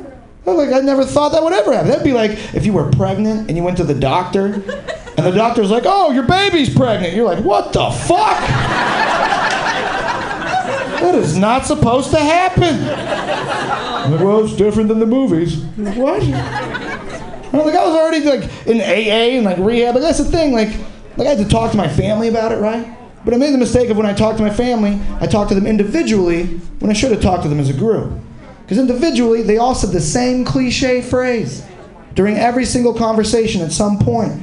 They go, Steve, if you don't change your behavior, you're going to go to jail. Well, you're going to get raped by a 300 pound black man named Bubba. Like his race and weight are an issue. Could be a white guy with freckles named Chuck. I'm still getting raped. That hasn't changed. I'm not scared of his ethnicity. I'm scared of getting plugged like a Lite-Brite. Whose side? This is my support group? Really? Get the Rumplemans. This fellowship is broken. Yeah, we did not make it to Mordor. No, we did not. My new warrant, like I didn't know what to do. Like they said, I got a single mail said that a warrant from arrest. I called the city. I didn't know what to say. And I'm like, uh, I want to talk to a manager. Like, what are you supposed to do? I didn't get a manager. I got the bail bonds department. Twenty-five thousand dollars bail, no bond. Twenty-five thousand dollars. People, I haven't made that in my life yet. Let alone come up with it on a sunny Wednesday afternoon. Like that's just not gonna happen. All right? I don't have twenty-five thousand of anything. I don't have twenty-five thousand cell phone minutes. I have unlimited fucking minutes. So I was in a bind. Three weeks. I had to go on the run from the cops. Three weeks. The cops are out looking for me, but I'm a comic. This is my home comedy club. So yeah, there's a task force of dudes trying to hunt me down. But I still gotta get on Facebook and be like, I may or may not be at the Funny Bone this week. You want to roll the dice and head on out? That's your business, but don't tell anybody. Right, don't tell anybody. crazy. I was scared for those three weeks. Well, I was scared, but I felt kind of okay about it, right? Because I'd seen the first two seasons, The Dog, The Bounty Hunter. And I was like, oh, I know what goes on here. Like, yeah, like, okay, if I see a guy with a mullet, with a girl with huge boobs, and they're talking about Christ, just cross the street and don't make eye contact. I should be able to get away with this for a while.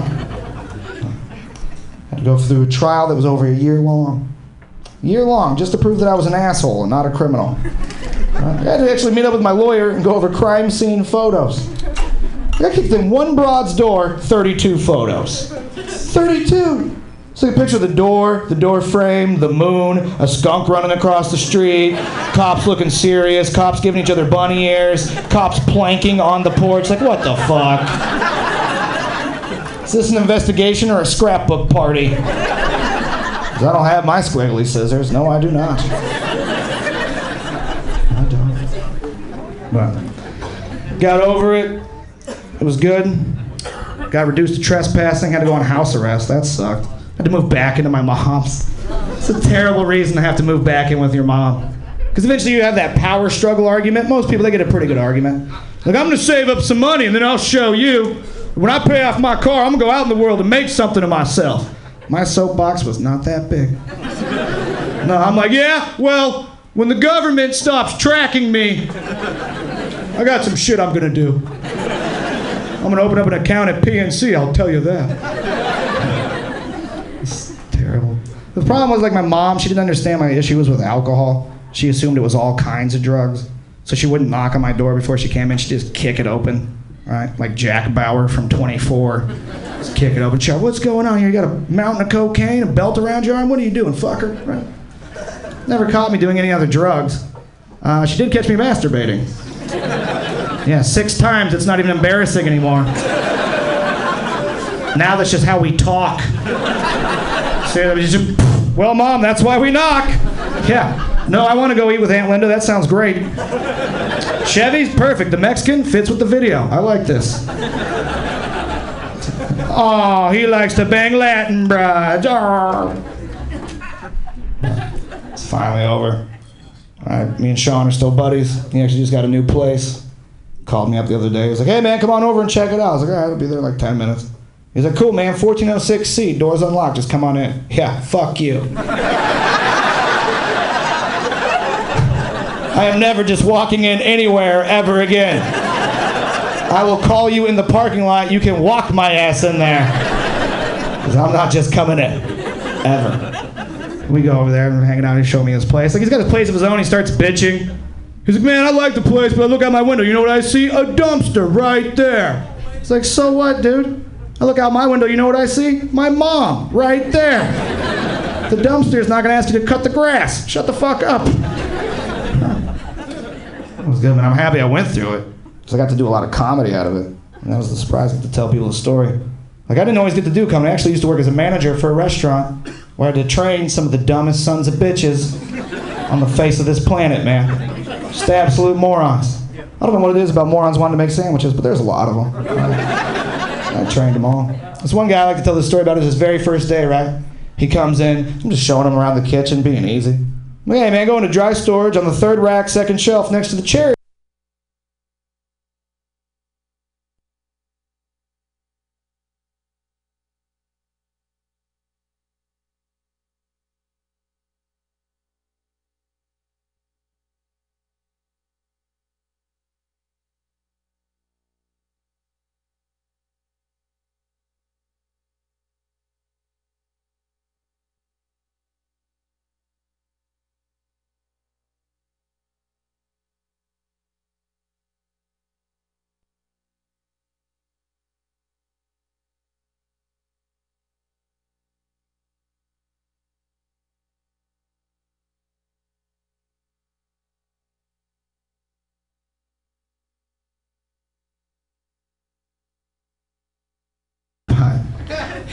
See- Are you guys happy Osama bin Laden's dead? Can we check with you? You guys happy about that? All right, three people. Nobody else knows who the fuck that is. Uh, I, he's our president, right? Is that who he's talking about? Oh man. Are we are we on? Dude, that's bullshit that we didn't. Yeah, yeah. Bring it back. Thank you, Elliot. Give it up again for Elliot while we work out tech stuff because I'm bad at tech stuff. All right, we good? Can you hear me? All right, cool. Yeah, no, Ellie. Ellie had a lot of good stuff to say. A lot of good stuff to say for sure. There we go. Everyone can hear me now. I, uh, I agree about the blowjob thing. I don't know where that comes from. I get hand job, I do as a concept. The blowjob, the blowing part, I didn't really understand. Uh, but I will say this though: a lesbian hand job is an inside job. Great. Are we ready for our next comic? Uh, coming to us from Olympia, please welcome Cameron Minch.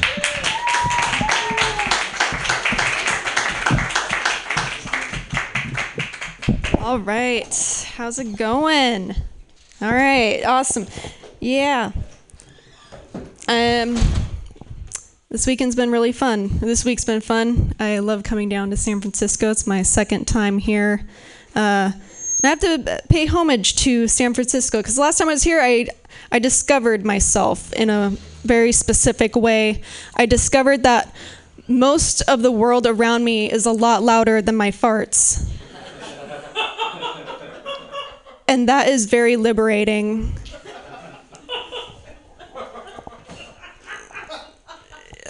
I can't even describe it. Like, I feel like freedom. Like, that's true freedom when you can just fart and know that nobody's probably paying attention. But I think I've taken it too far. Because I'll do it at work.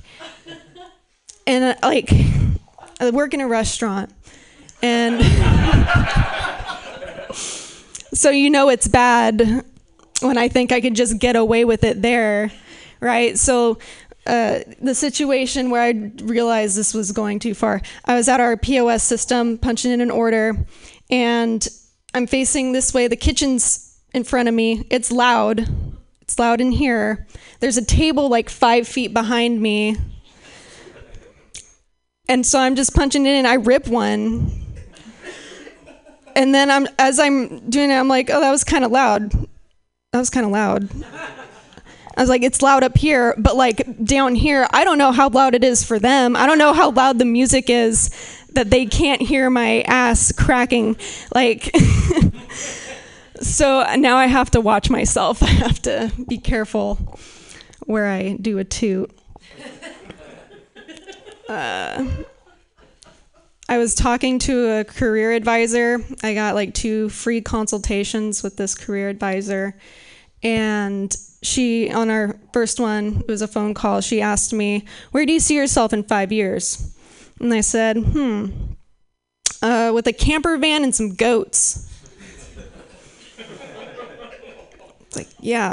and she's like, "Oh, that's that's really interesting. That's really interesting." And you know, she's like, "You're you're a waitress and trying to be a comedian. I think you're on the right track." on the right track. Not sure how much I can help you. Never called me back. Uh, never got that second second meeting with her. Uh, yeah, I work at a restaurant. I always feel like I'm one bad customer away from being like reassigned to dish pit. You know, it's like always that close. Uh, just dealing with people, I feel compassion working as a waitress, and then I also don't. Uh, had this weird situation the other day where it's just like, God damn people. Uh, whereas, you know, restaurants get busy, you take down names for wait list. I was taking down names, and this guy comes up, and I asked him, name? And what I thought he said was Mary. And so, so I posed it as a question. I said, Did you say Mary? And he said, No. I said Barry with a B. He's all snooty about it. I was like, Do I look like a Mary? He said that to me. I was like, You're acting like an insecure cunt, so. I don't know. It's like I'm that close to saying something out loud. No offense to anybody named Mary. Like, but he was about to pop that berry. Uh, yeah, I don't. I won't quit my job because I don't think I'm suited for anything else.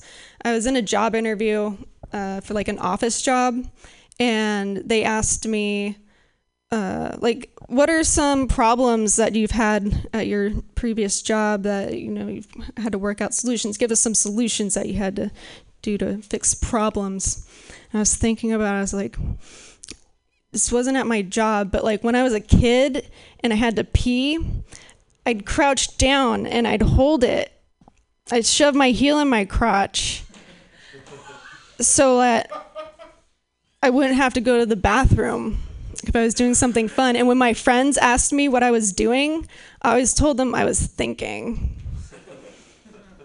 So that's a solution to a problem that I had.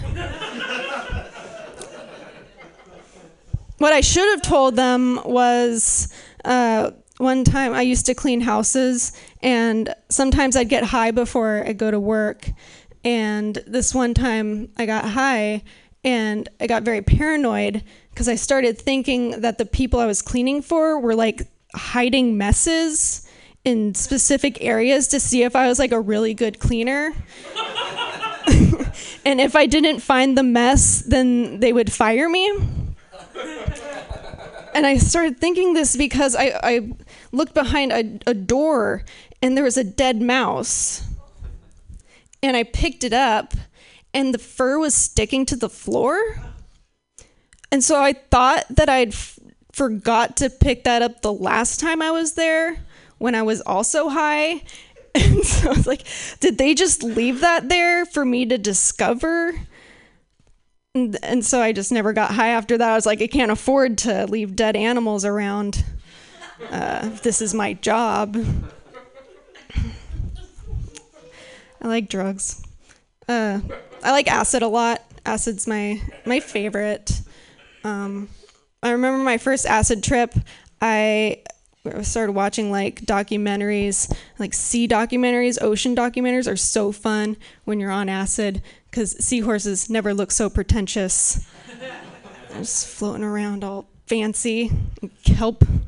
I don't know. They're great. uh, I also when I when I was on acid, I looked in the mirror and when you when you're high like that you get like the visuals everything starts looking real wavy i was looking in the mirror at myself and i noticed my skin was moving i was like doing weird movements and i was like oh my god i'm like a living organism like my skin is alive it's beautiful it's like always changing and then i was like i shouldn't wear makeup i shouldn't wear ma- i shouldn't be putting that garbage on my face on my nature I was like having this revelation about my makeup and not doing that. And then, so I was like, I will never wear makeup again after that. Obviously, that's not true. Still wear makeup because I don't want to look sick all the time. So acid will have make you have those thoughts, and then you, then it's like pointless afterwards. So keep doing drugs. Uh, I'll leave you on. How much time do I have? Two minutes. Okay, cool. I'll leave you on this. Uh, comedians like have an origin story. I feel. I'm not really sure where that happened for me. Like I grew up middle class with supportive parents, so it's like this doesn't make sense why I'm here. Um, but I was thinking, it's like, what could have happened in my past that made me be here today? And I was thinking, oh yeah, uh, when I was eight, or my great grandma, uh, she committed suicide when I was eight right? No one, but no one told me till I was 18. But I've known since I was eight. Silence.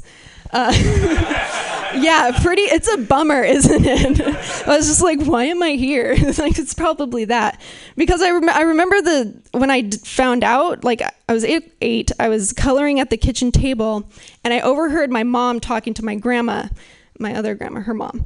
Uh, and she my grandma was just like do they know she killed herself but like not in a very hushed tone to my mom and my mom's like no don't don't say that and so like i had to continue coloring like be all stoic about it. It's like i didn't hear anything. But I, then i was thinking like is that how my mom planned on telling me?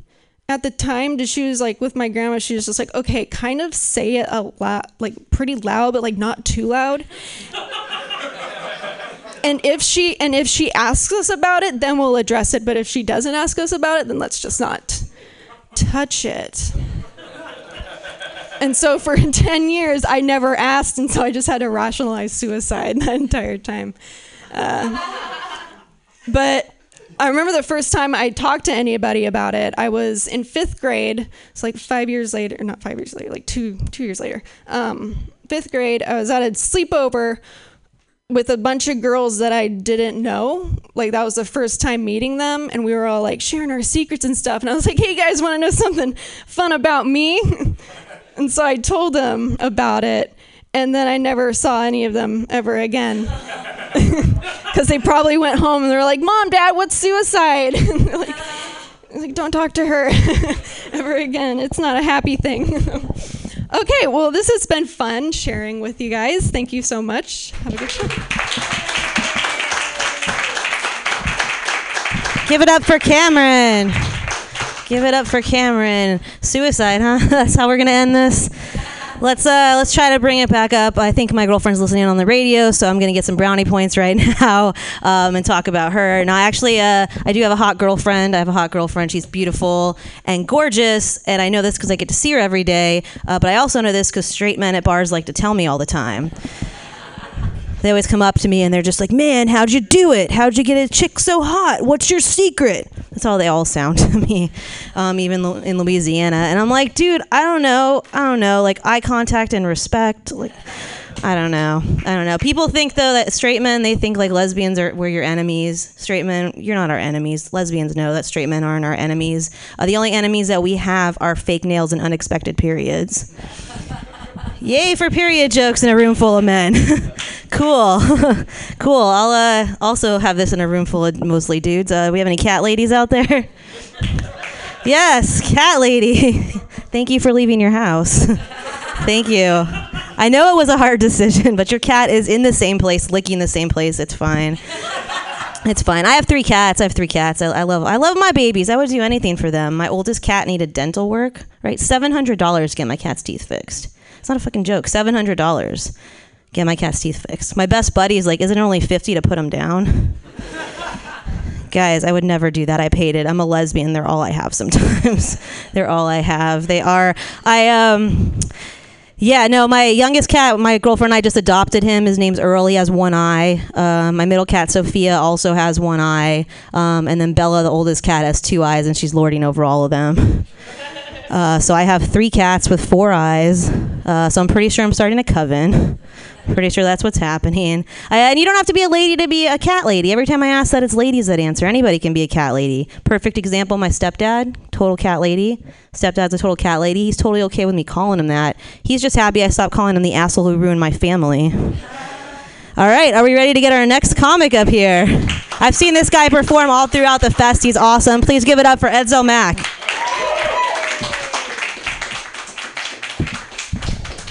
How the fuck are you guys doing?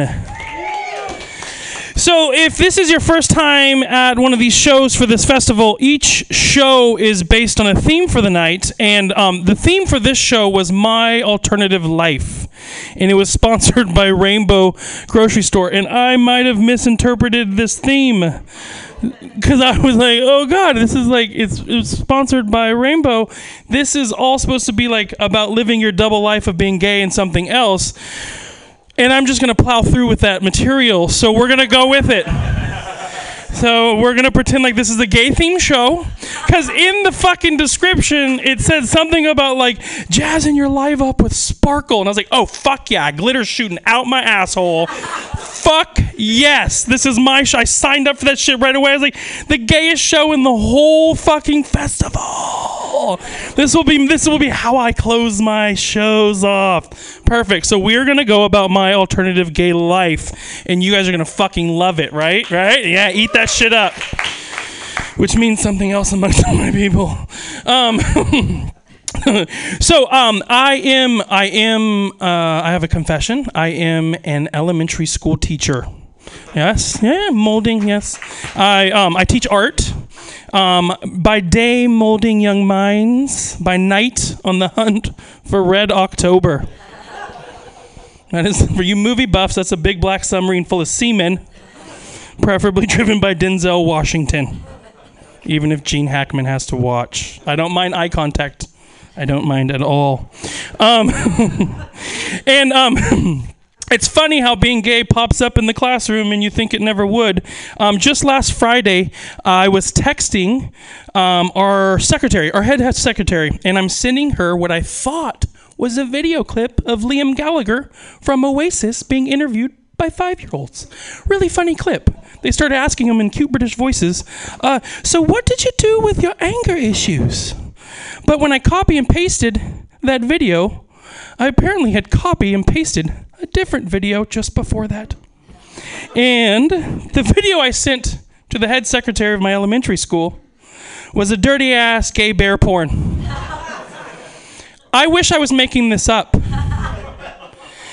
Uh, let me describe it to you. So it's early in the morning, and she's surrounded by parents, and she's getting excited and said, "I can't wait to open this clip in the office." And um, the image that pops up on her. First of all, um, I had read somewhere, and I'm sure it's a fucking urban legend now, that if you send a text on your iPhone and it's not something like before the transaction goes through, if you just shake your phone, it cancels out the text. I don't know where the fuck I read it. But in my head, this is what flashes through my mind. So I pop up out of my bed and I just start fucking shaking my iPhone like this, like, dear God, no. it didn't work. Just to let you know. So, um, what was sent to her um, and the image that popped up was this hairy, buff, attractive guy, and um, it was a POV scene, which the breeders in the audience, you men, you know what that is. That's where the the the images of the male from down below and the girls looking up as if so you could imagine it's you there as you're watching the video. Oh yeah, it's beautiful, right? And so it's it's this guy gripping this dick, and then he has and he's looking up at the at you apparently. At you looking up at Nadia the secretary, because apparently Nadia has a really big dick, and his his free hand is like, like, like at this the end of the Little Mermaid when um, when Ursula the Sea Witch is getting turned back into Ursula and she's ripping across the deck. That's what it fucking looked like. And she he he has his hand like gripping the abdomen of apparently Nadia and just looking up, like fervently looking, getting ready to suck dick. Oh yeah. So I was super excited. I sent it to my secretary. So I text her, "Oh Jesus Christ, Nadia, please, whatever you do, don't open the text just before this, especially in the office." And then I call her because she doesn't respond to my text, and she's like, "Edsel, how's it going?" I was like, uh, "Have you checked the last text?" And she goes, "No, but I'm so excited to play it." I'm like, "No, bitch, please don't. Like seriously, don't fucking play." it." She's like, "Why not?" I go. It's not Liam Gallagher getting interviewed by five year olds. It's like, well, what, what is it? And I go, it's dirty gay bear porn. she, she goes, oh, oh my. And then she cackles so hard you can hear the echo through the phone. And then she says, which I was not expecting, well, is it good? yeah. And I was like, bitch, my good and your good are two different goods. They're different good planets. We live on different planets of goodness. And she goes, well, I don't know. That guy looks pretty handsome. He's kind of strapping. I think I'll watch it later, she said. I'm like, and she's whispering it because she's confessing it in the fucking office while surrounded by parents. And I said, if your if your husband walks in on you watching that shit, Tell him Miss Chesnick fucking sent it to you. I hate that fucking bitch. So, um, thank you. Um, being gay doesn't uh, pop up in the classroom a lot either amongst my students, and not, not my fucking announce to my third graders, um, or my fourth graders, or my fifth graders. Um, but it came up, or at least I thought it did the other day, when one of my sixth graders raised his hand. I was like, "Yeah, Aiden, what is it?" And he's like, "Mr. Mack, what team are you on?" I was expecting a little more of a reaction. I thought he was asking if I was homosexual. So in my mind, I go to a fucking dark place. I'm like, oh, Jesus, fuck. and I teach in Napa. I was like, what motherfucking Jesus freak parents set this little shit up for this? I'm like, I'm gonna lock the back door, start fucking donkey punching one of these little motherfuckers at a time. Take two of the Spanish speaking mijos with me. Hop in my fucking Scion. I'll be halfway to Mexico before the principal finds out. Use one for translation and one for collateral. And then it dawned on me each grade is broken up into different teams, two, and they're named after schools. They're named after colleges, and you're supposed to stay in the same team for a few years, and it builds community up. So it dawns on me. I realize I don't have to fucking kill 37 sixth graders, and um, and I know I realize that every day because I'm an amazing teacher. I'm going for teacher of the year actually, um, and, so. And so I, I, I joke, I'm joking with Aiden. I'm like, well, what team do you think I'm on? And he's like, you're a bear. Which, for um, the breeders in the audience, amongst my people, I am a bear. Corn fed, lack of neck, little hairy. So I'm I'm leaning over laughing, and because I'm laughing so hard, Aiden thinks he guessed it, and so do all the other sixth graders. So one by one, they're popping up out of their seats. They're like, "He's a bear, Mr. Mack. He's a bear. We guessed it. He's a bear." so I'm thinking, I'm like, "Oh fuck it, let's go with this shit." I was like, "You know what, Aiden? I am a bear, and you know what, guys? We're all bears, and you know what we should do."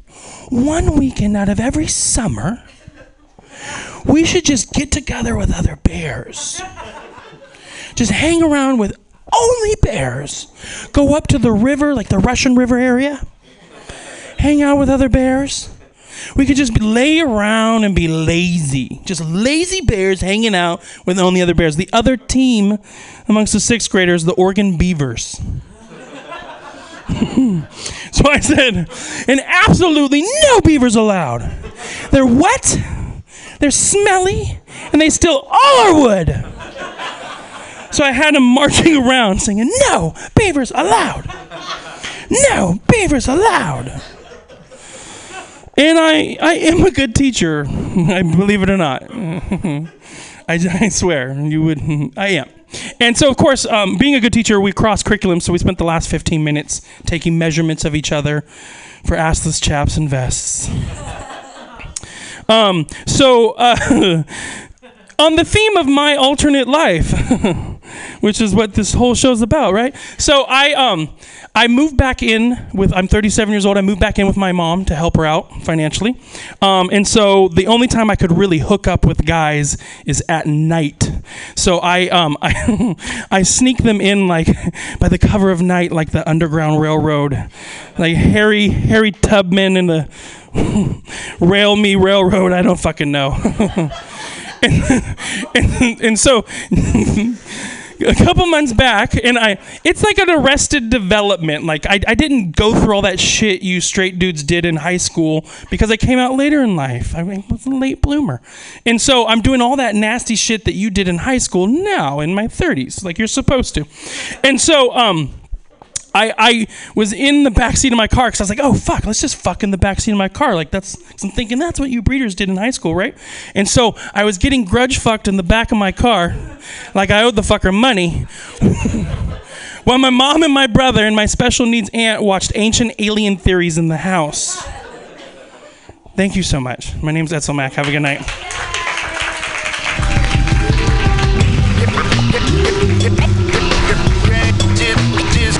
Teacher of the Year, Teacher of the Year, Edsel Mack. Thank you guys so much for sticking around for this show. We have plenty of more to come. Thank you to Pam and everyone at Mutiny Radio for making this happen. Thank you, Amanda G. Thank y'all.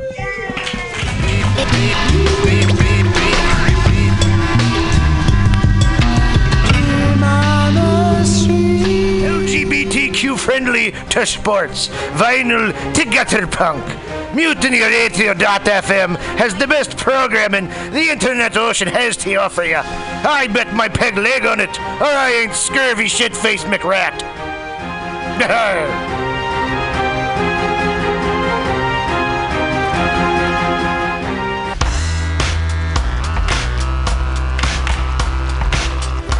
Hey, everybody. Listen to the weekly review with Roman every Friday from noon to 2 p.m. This is an unapologetically anti capitalist program. We interview community organizers, activists, and artists. We talk about ways you can take action right now. So listen in to the weekly review every Friday from noon to 2 p.m.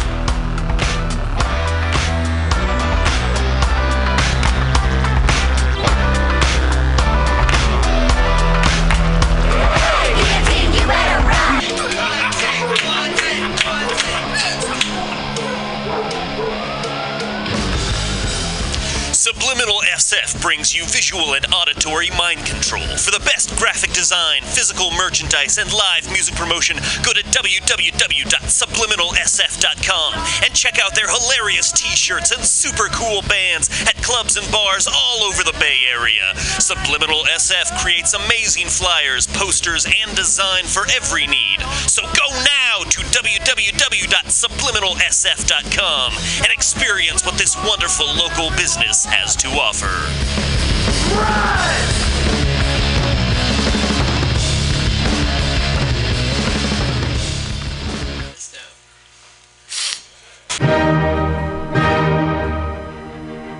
Good evening there, my friends here at MutinyRadio.fm. Chester Cashcock here, and giving you my love and regard as well as movies over there. And uh, I just wanted to let you guys know that anytime I go swimming in my vault of rare coins and piles and piles of filthy cash, I can't help but listen to Pamtastic's Comedy Clubhouse every Friday from 8 to 10 p.m. I mean, if anyone who knows anything about comedy knows that Pamtastics books the best of San Francisco and beyond's underground comics. It's a great showcase, and they have a fun time at Pamtastics deep in the Mission District where you can laugh off your tushy for a mere $5 every Friday to 10 p.m. And I laugh because $5, I mean, that's what I use to wipe my tushy with. So to laugh it off for a mere $5 is indubitious. But if you can't make it to Mutiny Radio, well, don't even worry. Don't fret at all. You can simply download the podcast post show and giggle in the comfort of anywhere, like your Aspen summer home on the mountain ridge with the kayak. You're yes. So all you got to do is just go to podcastics.pcrcollective.org slash comedy clubhouse, or you can listen live every Friday from 8 to 10 p.m. as your host Pam Benjamin brings you the best comedy from San Francisco and beyond the universe. And what's better than the universe? It's a cash cock, honey. Yeah.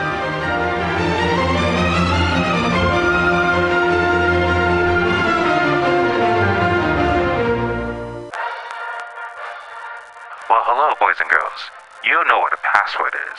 That's a secret word that soldiers would use to get past the sentry and up to the front. Well, here's a password that gets you up to the front in all the right places.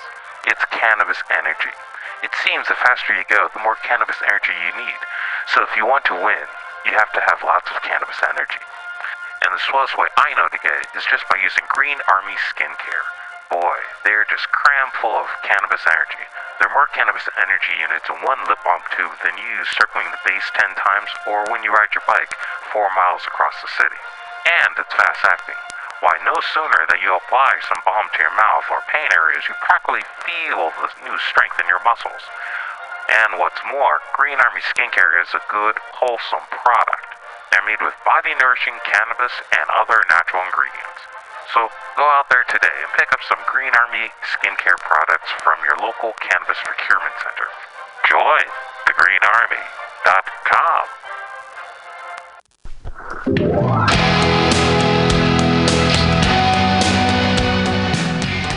Hey, ladies and gentlemen, we'd like to invite you down to Bender's Bar and Grill in the heart of the Mission District in San Francisco at 806 South Van Ness. Uh, we've got great food by our kitchen counter offer burgers, tater tots, tachos, corn dogs, all sorts of good stuff like that. They're open from opening until 11 p.m. most days of the week, except Saturday.